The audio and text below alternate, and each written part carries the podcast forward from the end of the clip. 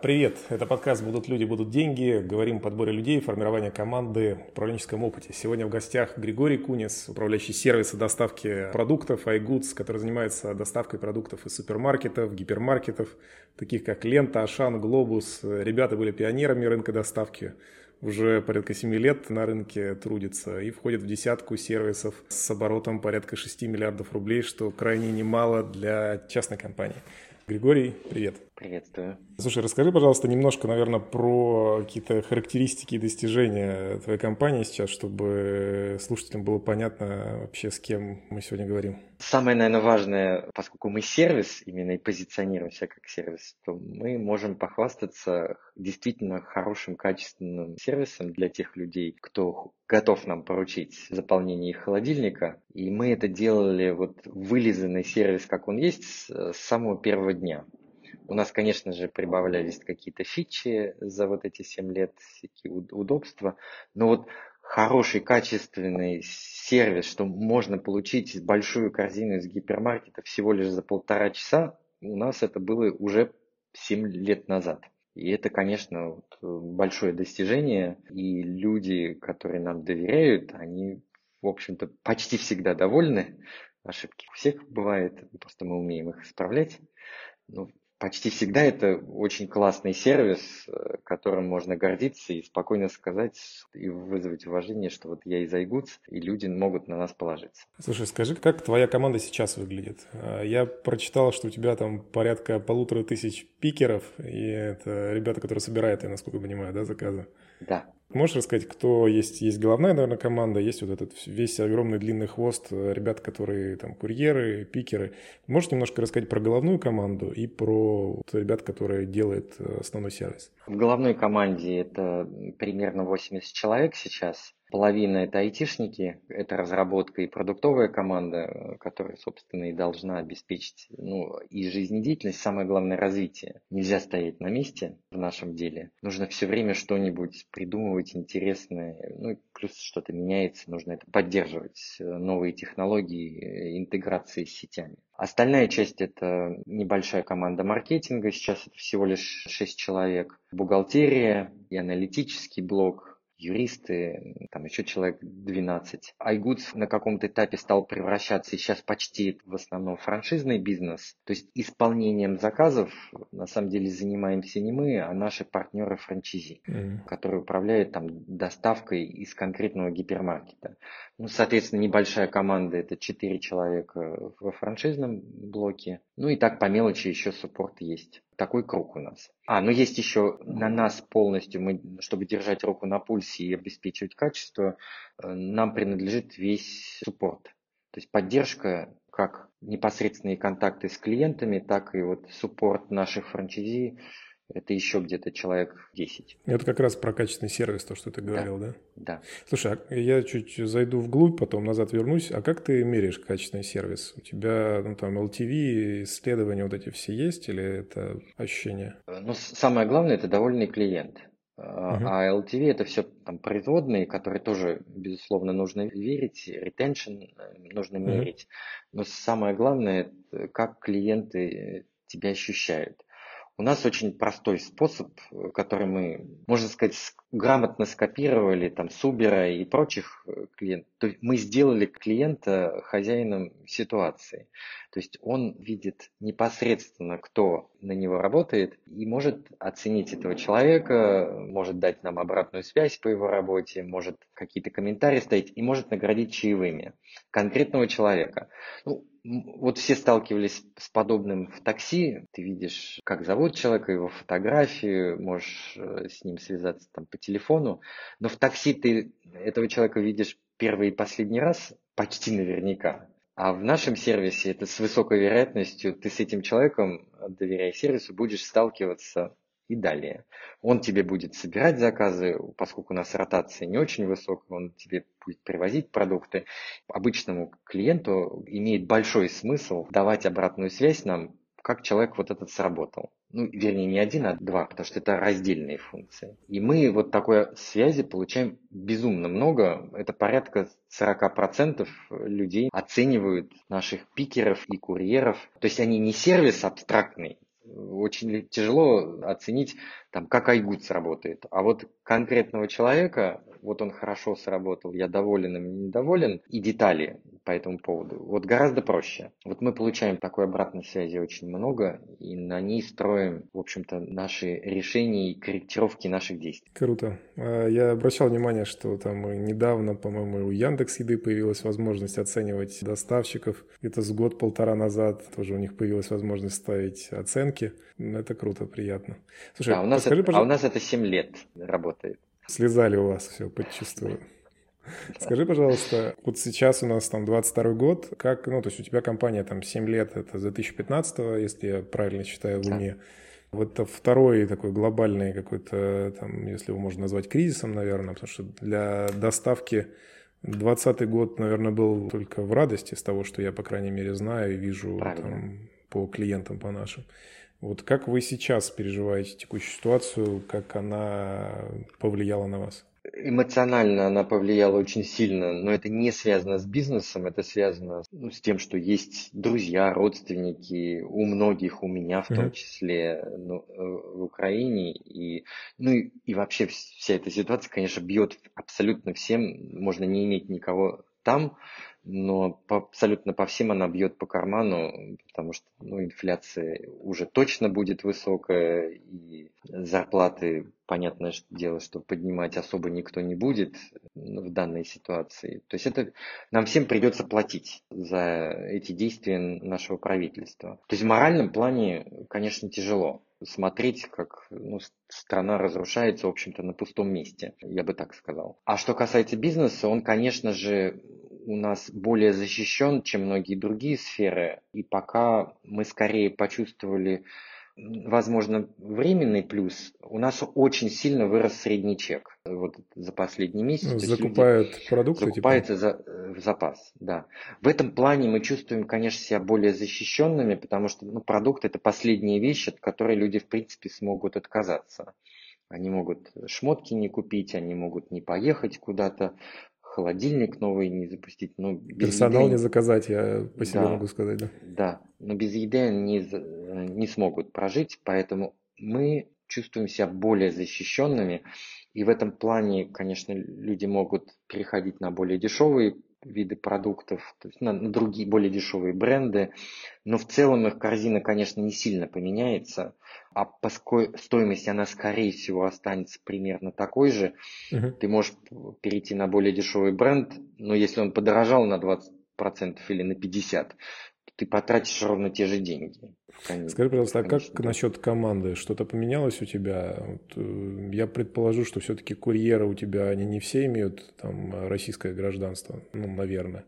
Нет, у нас как раз почти все, за редчайшим исключением, потому что мы, опять же, делая ставку на очень хороший сервис, мы всегда брали людей, у которых ну, русский, если не родной, то близко к родному, потому что для общения с клиентом это очень важная для нас часть э, всегда была. Поэтому у нас вс- абсолютно вс- все э, с очень хорошим русским. Ну и, и это априори подразумевает, что гостей из э, дальнего зарубежья у нас крайне мало, и если есть, то они уже обрусевшие, можно так сказать. Скажи, пожалуйста, какие-то меры вводил поддержки для сотрудников? Что-то делал, не знаю, кому-то какие-то там авансы, бонусы, что-то индексацию какую-то. Вы не делали такого? Нет, мы только морально, ну, потому что мы сейчас все равно в такой степени неопределенности находимся, что нам деньгами разбрасываться совершенно нельзя, потому что неизвестно, что за углом будет. Ну, вот, например, один из наших партнеров уже закрылся, это сеть Призма. Она ушла из России. Это не самый большой партнер, но все равно это потери доходов. То есть, скорее, вот мы ожидаем, если какая-то угроза есть, то она вот в этой сфере лежит, что ну, какие-то иностранные сети могут уйти из России ну, в силу сложившейся ситуации. Есть какие-то зарубки у тебя сейчас, знаешь, как э, делают на там, каком-то дереве? Что бы ты сделал сейчас, если бы там, три месяца назад у тебя была возможность подготовиться? там помимо условной закупки валюты, ты поменял бы что-то в бизнесе там, по отношению к сотрудникам, к команде, к управлению? Пожалуй, нет. Потому что ничего такого сложного у нас сейчас не обнажилось. Сейчас я думаю, что ну, еще один эффект, который у нас будет. Последние два года у нас была сложность с набором персонала. Потому что на этот рынок ринулось большое количество гигантов с неограниченными бюджетами. И они стали раздувать зарплаты, уровень зарплаты. И вот в основном это касалось курьеров, но пикеров тоже. У курьеров в среднем зарплата на рынке за последние два года выросла на 50%. При том, что они делают ровно ту же самую работу. Клиенты, покупатели наши, э, они не стали платить больше. Они скорее хотят меньше заплатить, потому что есть много вариантов с бесплатной доставкой. А мы вынуждены платить почти на 50% больше на рынке, потому что у нас начинали прямую перекупать не индивидуально, а даже целые команды людей, наши конкуренты. Что ты в связи с этим делаешь? Ты... Ну, в данном случае мы были вынуждены поднимать зарплату, но сейчас вот э, эта сегодняшняя ситуация, она может э, в этом плане э, как бы печально мне как человеку не была, ну и гражданину этой страны, с точки зрения бизнеса, она может сыграть на руку, потому что ну, реально может появиться безработица. Ну, вроде как и выбирать попроще, и да. люди появились, и да. позговорчивее, скорее всего, становятся по деньгам и, в том числе. Именно так. То есть, по крайней мере, по линейному персоналу облегчится ситуация. По IT я не ожидаю. Наоборот, скорее ситуация усложнится в этой сфере. Там зарплаты, ну, сейчас немножко все притормозили, но я думаю, что месяца через два они сильно рванут вверх. Ну, в связи с тем, что ситуация на рынке э, будет э, сопровождаться, а, большим оттоком айтишников на Запад, у нас уже несколько человек перелоцировалось в небольшой команде. Я знаю, они остались у тебя или они Они вообще... остались, нет, они остались у нас, но, к сожалению, есть риск, что они могут уйти, потому что уровень зарплат, мы в долларах-то сильно упали, а они, перелоцировавшись там, будут искать, и им будут предлагать зарплату в долларах, которая сейчас сильно выросла. И, и вырастет еще. Я не ожидаю, что наше государство сможет удержать тот уровень курса, который сейчас образовался. А подскажи, пожалуйста, по линейным ты уже почувствовал, э, со стороны рынка, что появились Поч- соискатели свободные, их стало больше, с ними проще? Уже видно это, да, у тебя? Да, это уже видно. То есть нам значительно легче закрывать вакансии. Okay. А ты как-то в связи с этим команду не переформатируешь? Не знаю, есть возможность поменять э, тех, кого ты давно думал там, не знаю, кто у тебя был, знаешь, таким середнячком или там ниже среднего, но выдержали, потому что найти тяжело замену? Нет, у нас таких нет. Мы компромиссы в этом плане обычно не делаем. То есть лучше человека не будет, но зато будет э, та команда, которая нужна. Я понял. Да. А скажи, пожалуйста, а по IT-специалистам, ты говоришь, что там э, ты прогнозируешь, что будет хуже, а как у тебя было? Как ты решал эти проблемы? Потому что если у тебя 80 человек, 40 из которых ребята с IT, то их тоже надо было как-то всех найти, как-то всех э, чем-то заинтересовать, привлечь, э, посадить, организовать. Вот как ты это решал? Можешь поделиться, пожалуйста? Ну, очевидно, что поскольку мы независимые компании должны жить на свои, там у нас были инвестиционные деньги, но небольшие, скромные достаточно для нашего рынка, то мы не могли там перекупать, как это делает там Сбер, Яндекс или Mail. Мы должны просто быть в серединке рынка, ну, если в целом зарплаты растут, мы вынуждены к этому приспосабливаться. Ну, вот наша тактика такая была. И предлагать людям просто интересную работу, интересную команду открытую, в которой им классно работать. Кому-то надо больше на 100 тысяч получить, а кому-то меньше на 100 тысяч. При этом все равно хорошие деньги, но при этом иметь классную атмосферу рабочую и возможность реализации. Скажи, пожалуйста, я чуть вперед хочу побежать. Мне очень интересно, как ты все-таки умудряешься с учетом формы твоей компании, что ты частная компания, ты конкурируешь с гигантами рядом. То есть это, как ты уже несколько раз говорил, компании, у которых неограниченный бюджет. Мне интересно, ты выделил один фактор за счет э, сервиса. Вот я хочу тебя спросить, единственный ли это фактор, или ты еще какие-то парочку видишь? Ну, сервис это главное, потому что в конечном итоге люди за что готовы платить? За приятное и удобное удовлетворение их потребностей. А дальше, чтобы э, там, конечно же, много деталей, чтобы это человек так чувствовал. Поэтому нам нужно все время быть гибкими, бежать, придумывать какие-то новые штучки, сервисы, э, которые ну, позволяют создавать такое ощущение.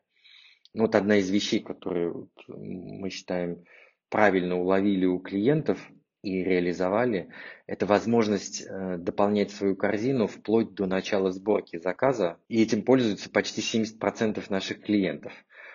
Большинство людей вот э, нажали кнопку заказать, и потом, а потом приходит они, гениальная а потом идея, они... надо дополнить что-то еще, да. Именно так. Либо просто какая-то новая идея, или обнаружили, что что-то закончилось неожиданно, и вот они добавляют что-то. Мне даже неудобно как-то об этом сказать, но я пользуюсь либо Яндексом, либо Сбером. Угу. И вот там только недавно появилась эта возможность. У меня вот ровно такая же проблема, как ты назвал. Это прям киллер фича, мне она очень нравится. Да, это круто. Используй это киллер фичи в iGoods. Я обязательно попробую. Там есть еще одна штука хорошая, это наборы, которые мы сделали, можно их создавать не знаю, условный борщевой типа набор. База, на... Базовый набор создал себе. Да, да, да. Их даже... может быть много на какие-то праздники, дни рождения еще что-нибудь. Набор для тещи и еще что-нибудь. Ну, кому нужно. То есть это не одна какая-то общая масса корзин и прошлых заказов, а это разные наборы на разные случаи. Можно друзьями делиться этим набором. Прикольно. Слушай, подскажи, пожалуйста, как ты, вот мы с тобой, все-таки я еще раз назад отскочу, ты говорил про IT-специалистов, что ты их привлекаешь интересной работой, интересной, там, интересными задачами. Но в бизнесе есть такая особенность, что вот есть какой-то вот core задача, такая, ну, ядро, которое надо было решить, надо было сделать, а дальше идет постоянное там огромное количество улучшений. Таких маленьких, иногда не очень значительных, иногда каких-то гипотез, которые не все стреляют. Но они уже не всегда выглядят такими интересными, как вот это вот глобальное с нуля построить что-то. Чем все-таки ты привлекаешь? Почему у тебя команда айтишников, она, ну, я предположу, ей интересна у тебя? Люди, им интересно, когда они, а, хозяева э, ситуации, то есть они могут сами управлять своим временем, они решают какую-то задачу и видят результат своего труда, и они могут учиться друг у друга. Еще тоже очень важная штука. В большей степени для айтишников даже не карьерные какие-то вещи важны, а именно путь э, совершенствования, да, осваивания каких вещей. Просто за счет команды им это даешь или за счет каких-то обучений? За счет команды, да. Тот, кто повыше, он обучается управлять этой ситуацией и менторство осуществляет. Это тоже ему может быть очень прикольно и важно. А тот, кто учится, у него есть возможность у более старшего опытного наставника что-то получать и расти. И оба растут при этом. Так, тот, кто и, и более опытный, и менее опытный. Слушай, подскажи, пожалуйста, да. Ты сейчас ну, участвуешь еще в подборе сотрудников в команду или отошел от этого? А я всегда участвовал только в подборе тех людей, которые мне подчиняются. Ну, то есть это прям совсем ограниченное количество? Да, ограниченное. Да. Ну, меня э, редко, но бывало, что, что люди вовлекали в отбор своих уже подчиненных, если это ключевой человек, если, ну, чтобы иметь там два мнения в каких-то ситуациях или три, тогда они меня привлекали. Но с тобой не согласовывают, да, если Нет, это, это их минус один, это уже... Это их инициатива, это их зона ответственности, а меня не использовали просто как взгляд со стороны. Это не для согласования. Есть ли какие-нибудь принципы отбора людей, которые ты ребятам транслируешь вниз? То есть вот давайте делать так, а не как-то по-другому. Можешь поделиться, если не секрет? Главная мотивация человека внутренняя, он должен хотеть чего-то добиться. Пусть не знает, у него должно гореть, глаза гореть на что-то. Голод такой быть. Унылого профессионала будете рассматривать себе в команду? Кого? унылого профессионала. Ну, с унылого нет, точно нет. Точно, это не работник. Ну, пусть а... лучше он не менее профессионален в чем-то, но у него, то, что я назвал, глаз горит. Он больше, гораздо большего добьется, чем, как ты назвал, унылый профессионал. А какие-то еще принципы есть, помимо блеска в глазах у тебя? Ну, очевидно, что человек должен быть коммуникабельным, он все равно будет любую задачу решать не один, а с кем-то. Ну, по крайней мере, с ним должно быть не противно общаться по меньшей мере, а лучше приятно. Ну, то есть не обязательно быть рубахой парень, это как раз может быть даже и лишнее. А то, что он потенциально командный игрок, может быть пассивно, но он командный игрок. То есть он не против команды работает, это очень важная штука. Можешь привести, пожалуйста, пример э, каких-нибудь бриллиантов, которые тебе повезло зацепить, или наоборот неудачных случаев, когда ты взял кого-то и ошибся в этом плане? Ну, бриллиант, наверное, это наш самый первый э, сотрудник. Он начинал даже раньше меня работать именно как наемный, ну, на зарплату я имею в виду. Парень, который вот делал сначала research для нас, потом тех задания, как, как мы должны выглядеть, как, ну, такой продуктов, базовая продуктовая разработка была. Uh-huh. А потом он де-факто стал нашим CPO, CTO, и вот он только три месяца назад ушел из компании, поработав в ней 9 лет, потому что еще два года ресерча было до, до запуска и подготовительной работы. А в чем был э, вот именно стартовый посыл? Почему ты договорился с ним? Почему он тебе понравился или наоборот, не знаю, там есть какая-то да, история? Если честно, то не я договаривался с ним, а мой брат, который был изначально это его идея, а он меня уже заразил и сказал, ну, э, он, у него другой бизнес, говорит, давай ты будешь этим заниматься. Вот такая хорошая идея. Ну, я... Это, это везение больше или это какая-то система была в отборе? Ну вот с, э, Андреем, про который я сейчас говорю, это скорее какое-то, ну, наверное, все-таки везение, потому что не часто человек, вот, ну, фактически Айгудс был его первым местом работы после университета. И понятно, что у него опыта никакого не было на тот момент. И он дорос до CPO, CTO, и много лет им был, развил ну, очень классный продукт и много лет формировал команду, очень хорошую команду. И вот э, расти там, условно говоря, с уровня студента до специалиста высокого уровня, который много лет э, развивал команду, которая потом на многомиллиардный оборот делается, это, конечно же, далеко не всегда случается. Ты как-то пытался потом этот опыт повторить? Не знаю, может быть, брал студентов без опыта, э, из того же вуза пытался взять или что-то подобное не делал? Нет, ну, конечно, вот именно в себе подчинение я все-таки старался уже потом брать людей с опытом, с какими-то уже навыками решения более сложных задач. Есть у тебя какой-нибудь пример негативный, когда ты, э, ну, есть э, да, эта ошибка были. в человеке? Если сможешь поделиться, будет очень здорово. Ну вот мы на каком-то этапе решили, что нам нужен операционный директор, э, который будет одновременно решать в одном лице две сложные задачи. И операционным, то есть рутинным управлением заниматься. То есть не сам, но руководить командой uh-huh. операционной и одновременно быть новатором и делать какие-то вещи, которые будут двигать систему вперед, рационализировать ее. Потому что все равно есть задача совершенствовать систему там, и по КПД, и какие-то за счет новой системы мотивации, за счет там, каких-то технологических разработок. И вот мы взяли человека, из, который в Ламоде на высокой должности был. И вот совершенно ошиблись. Он поработал у нас два месяца, мы поняли, что он совершенно не, не вливается в нашу команду. Он работает сам по себе, команда сама по себе. Мы не просекли, что у него такие soft skills э, достаточно слабые. А в чем ошибка была? Как это можно было заранее предупредить и не, не тратить вот эти два месяца? Слушай, не, не знаю, как это заранее э, проверить, потому что на собеседованиях звучало все хорошо, какие-то игровые моменты, которые мы давали, он нормально делал. Референс, я сам звонил его бывшему работодателю в той же Ламоде и получил на конкретные вопросы ответы, которые вроде меня устроили. И мне ничего не напрягло. Поэтому, ну, такие ошибки, наверное, все-таки случаются. И я вот, ну, оглядываясь на тот опыт, я не представляю, где бы я э, мог выловить то, что потом мы выловили уже в жизни. Ну, просто дать человеку возможность проявить себя и да. Два месяца не такой длинный срок, кстати, для операционного да. директора. Я слышал историю, где и по, там, по 9 месяцев, по полтора года человек работал а потом понимали, что все-таки не оно. Никто не застрахован от ошибок, поэтому важно умение быстро эту ошибку признать и, соответственно, провести вот это э, хирургическое вмешательство. Есть ли какие-то вопросы, которые ты задаешь э, человеку на собеседовании, твои какие-нибудь уникальные? Или, ну, помимо, условно, базовых стандартных, что тебе важно от человека услышать? Слушай, это не, точно не уникальное, но я никогда не слезаю с человека, хорошем смысле этого слова, пока он мне не ответит, о чем же он все-таки хочет. ну, глубоко копаю.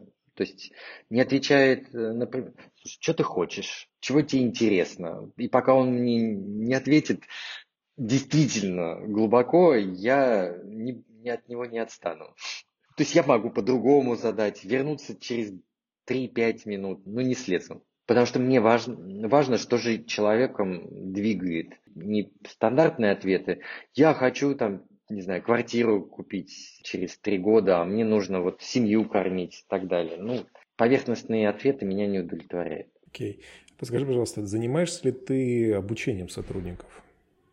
А, скорее менторством, да, конечно.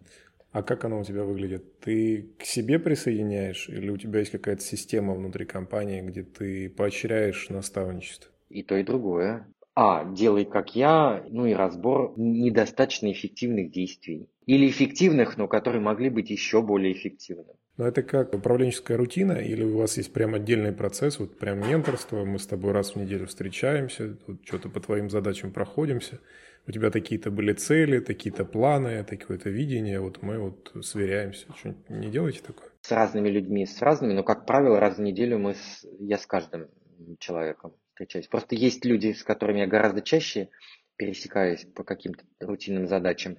Там нет вот этого раз в неделю.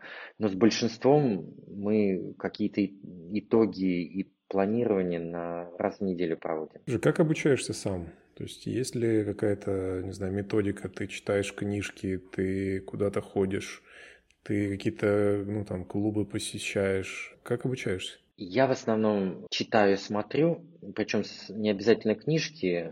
Книжки это, наверное, не такой большой источник знаний, а я много читаю всяких материалов, статей и специфические к нашей отрасли, и, ну, и в более широком смысле причем ну, на английском достаточно много материалов смотрю. Ну, по каналам, связанным с какой-то, либо с нашей индустрией, либо какой-то разбор полета, там, отчеты McKinsey и прочие вещи. Как только они становятся в доступности, я, я стараюсь их посмотреть. Можешь ли что-то порекомендовать из э, тех источников, которые ты э, читаешь, которые тебе дают информацию? Ну, у меня много специфических именно для икома материалов, ну, помимо российских стандартных, там, иком э, ньюслета, там, ритейл и прочие, ну, их много, их легко много найдет. Из западных я специфически по нашей индустрии, конечно, читаю. Наверное, нет смысла их перечислять, потому что они могут слишком маленькому количеству быть интересным.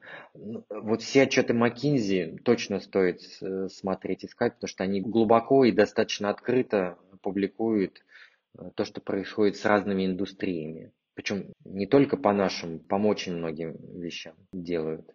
Price Waterhouse тоже много материалов.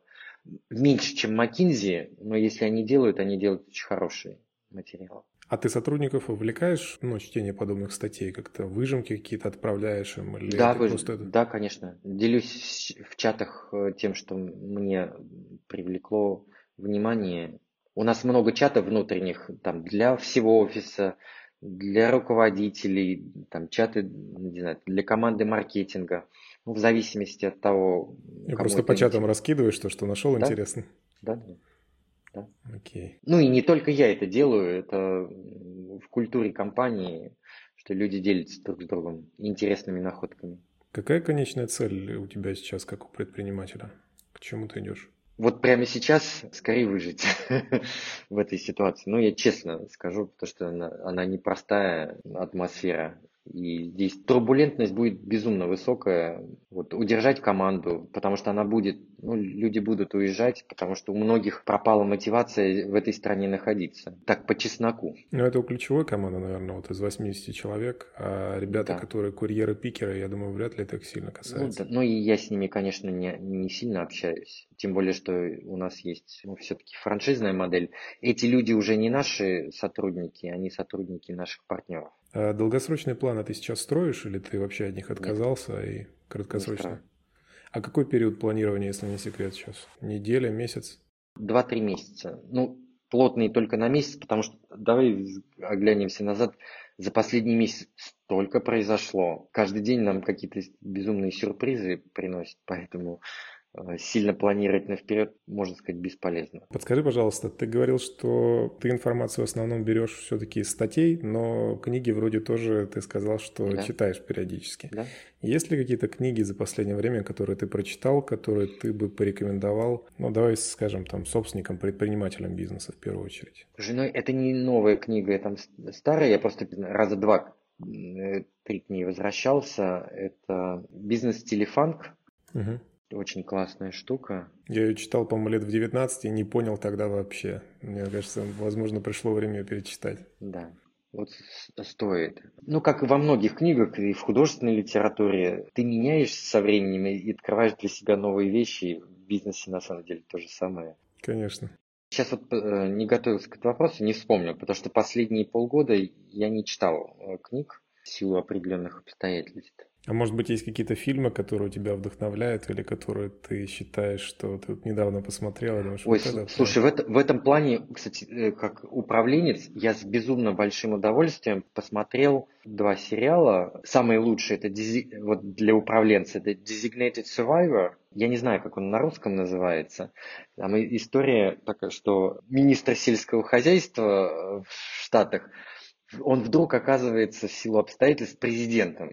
То есть его назначили правоприемником президента, потому что он был единственный выживший, э, потому что Капитолий взорвали.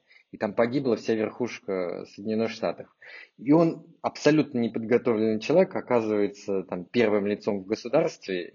Ему нужно вот выжить, естественно, его никто серьезно не воспринимает, а ему нужно принимать много управленческих решений, договариваться с людьми в безумно сложной обстановке. И это очень интересная история, как человек справляется с вызовами, управленческими вызовами в очень разных ситуациях. И там интересно сделано и показано, как непростые и этические, и управленческие задачи решаются в той или иной сфере. Спасибо за рекомендацию, я себе обязательно записал. В описании к подкасту тоже будет. Что-то mm-hmm. еще, как ты говорил, два. Просто интригу закинул. А второй Suits. Это про юристов, не знаю, пиджаки или что можно да, так да, перевести. Да, Я не знаю. Сьюз. Тоже длинный сериал, очень классный. Это юристы, опять же, как они принимают там всякие решения. Ну, вот, вылезает из, из очень и очень непростых ситуаций, которые жизнь подбрасывает. Сериал подбрасывает. Как они вроде бы ну, все должно. Сейчас компания должна рухнуть, и вот они находят какой-то выход из этой ситуации. Ну, в большей степени юридический, ну и управленческий в, в том числе. Есть ли какие-то привычки у тебя, которые тебе помогают в работе и жизни? Наверное, умение, то, что это натренированная вещь, это умение делегировать людям не только ответственность, но и полномочия. Потому что очень часто происходит одно без другого. Вот ты за это отвечаешь, но полномочий у тебя не очень много. А это ты это делаешь как-то, у тебя есть какая-то форма, ты как-то это пишешь, у вас есть какая-то, не знаю, внутренняя система, устно просто или? Это в, в культуре компании, что вот э, ты отвечаешь, ты принимаешь решение. Иногда Можешь люди... делать все, что тебе нужно для этого. Вот, да, пожалуйста, да, вот тебе ресурсы да, любые. Типа. Да. Ты, э, ну, и мы, конечно же, проговариваем если есть какие-то ограничения, например, бюджетные, они всегда есть, э, вот мы их проговариваем. И потом, ну, очень важно человек, потому что не каждый понимает это, потому что многие сталкивались в предыдущих каких-то работах, когда им давали по рукам э, за то, что они там что-то брали на себя, и инициатива этой ситуации подрезается. Поэтому с некоторыми людьми приходится напоминать им, не бойся, никто тебе по рукам не даст в этой компании. Э, ошибки даже приветствуются. Они не должны, как я это говорю, становиться граблями, чтобы наступать второй раз. Э, а первый раз это все же ошибка. Ну, ты не знал. Главное из нее правильные выводы сделать. Окей, okay, спасибо. Ставьте лайк подкасту, чтобы не пропускать новые выпуски. Пишите комментарии. Это был Алексей Галицкий и Григорий Кунец. Спасибо, Григорий. Пожалуйста, да. До встречи.